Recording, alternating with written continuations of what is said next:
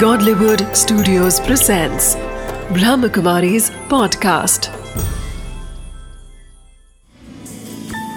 Wisdom of the day with Dr. Girish Patel. नमस्कार ओम शांति ये एक बेसिक फैक्ट है परंतु हम उस बेसिक फैक्ट पर ध्यान नहीं देते हैं या तो कहेंगे कि एक फंडामेंटल सिद्धांत है कि मन को आप जैसा आहार देंगे, वैसा ही वह बनेगा। जैसे शरीर को आप जैसा आहार देंगे, वैसा ही शरीर बनेगा। तो इसलिए मन को आप क्या फ़ीड कर रहे हैं?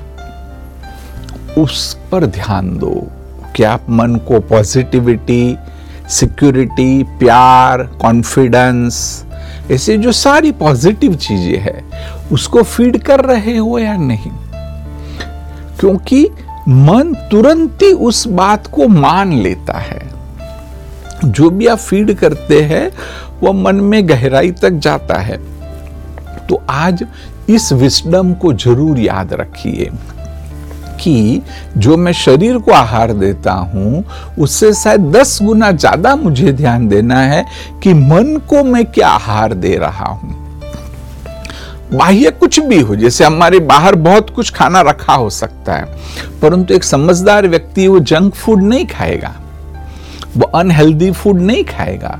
तो ऐसे ही मन को भी हमें वह जो नेगेटिविटी है टॉक्सिक थॉट्स है वह बिल्कुल नहीं देने हैं। Om Shanti. Wisdom of the day.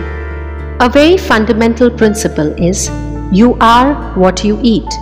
Depending on what you feed your body, is how your body feels. If you feed it junk, it feels junky, and if you feed it the right nutrition, it feels healthy. Same is true for your mind. What goes in comes out. It is important to feed the mind with positivity. For that, we need to be selective about the information we feed it.